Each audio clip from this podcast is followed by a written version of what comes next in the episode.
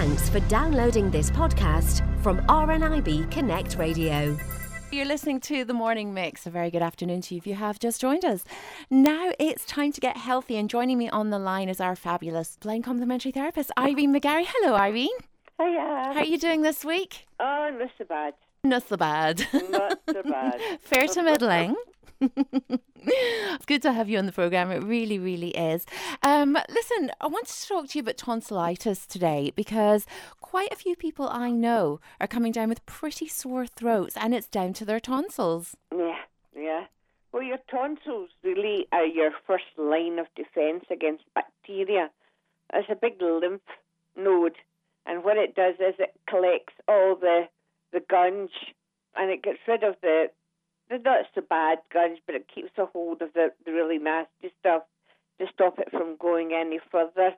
And then eventually, what will happen is it wears out, and you end up end up getting your tonsils removed. You'll see if you look at the back of your throat, uh, the tonsil area will now have developed big white spots. So people will tell you there's big white spots, and at those at that time, that's it ready for the tonsil itself to come out. It's done its work for all these years, and and it's ready for the old. You know, let's get rid of it because it can cause more damage than good. I have known people that have a recurring tonsillitis, and it really is a horrible thing, Irene. It's very, Yeah. very painful. But if, if your tonsils are there to, you know, as a kind of first defense, um, why is it good to get them removed, or should we be getting them removed? Well, it's a bit of a six and a half a dozen. I think, and a lot, lot of times we get them removed too early. You know, this is the, this is the feeling of the things. In recent times, they try to hold on to them for as long as possible until their usage is no more, until they can't do any more, and it's only going to cause more harm than good. So at the end of the day, we'll, we'll now have to get rid of them. I actually, I used to go out with a fella years and years and years ago, and he had recurrent tonsillitis. And uh, when he moved in with me, um, because he started eating better, his tonsillitis went completely. And Uh-huh. um, he never got tonsillitis after that until we split up, and then it he came back again. It So back. I take it that that you know the better you eat, the more you likely you are to to stave off tonsillitis. That's the same with just about everything. I mean, for all illnesses, the better you eat, the more goodness you're putting into your body, and the, the best able for your body to fight off infection. So, you know, these takeaway meals, these, you know, um, in the freezer, that'll do me today. They don't really contain that much goodness, but fresh is definitely best. So if you're making food from fresh, it's definitely making so that um, you're able then to fight off any infection, bacterial um, as well as viral. Oh, definitely. Obviously, I was devastated to find out that his tonsillitis had come back. Anyway, um, moving on. Um, what should uh, what should we be eating, and what should we be taking on a complementary basis to try and protect our throats? Because this is the time of year where you know we're all starting to get a little bit sniffly with the cold, and you know it's a change of seasons. We're all getting a bit tired, a bit run down, and uh, it's kind of prime time for the likes of tonsillitis.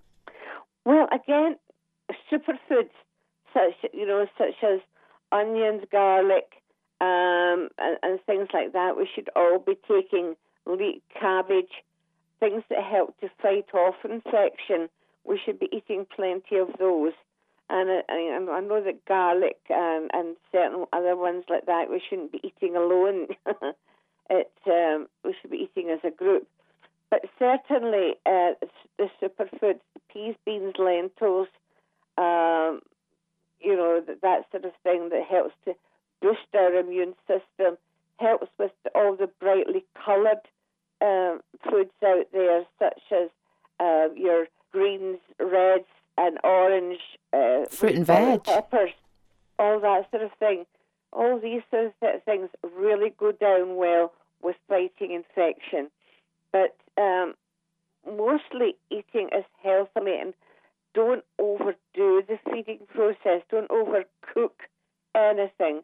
Have it so that it's nice and al dente. But um, all, all the superfoods that's out there, we should all be eating and, and stay away from the processed foods, which have uh, really been cooked and cooked and cooked until there's very little goodness within them.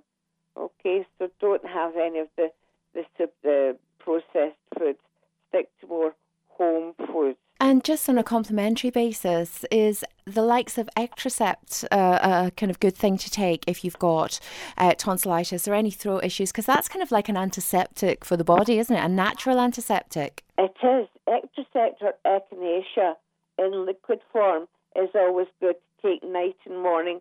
Um, maybe say 15, 20 drops in a small amount of water and gargle and swallow. Don't just gargle and spit gargle and swallow because it has got beautiful immune system boosters within that. It's really good. Try and use some of your, your toothpaste. Your, you can use your Echinacea toothpaste, but there's also mouthwashes out there.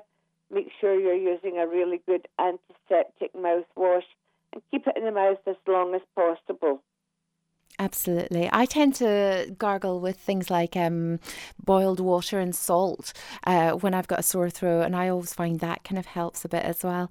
I mean, it's been really interesting talking to you today. Thank you so much for joining us. And obviously, if you've got any health problems or issues that you want to talk to Irene about, then you can get in touch with us here at the radio station.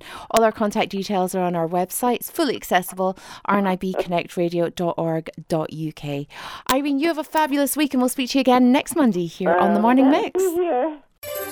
For more downloads like these, visit rnibconnectradio.org.uk slash podcasts.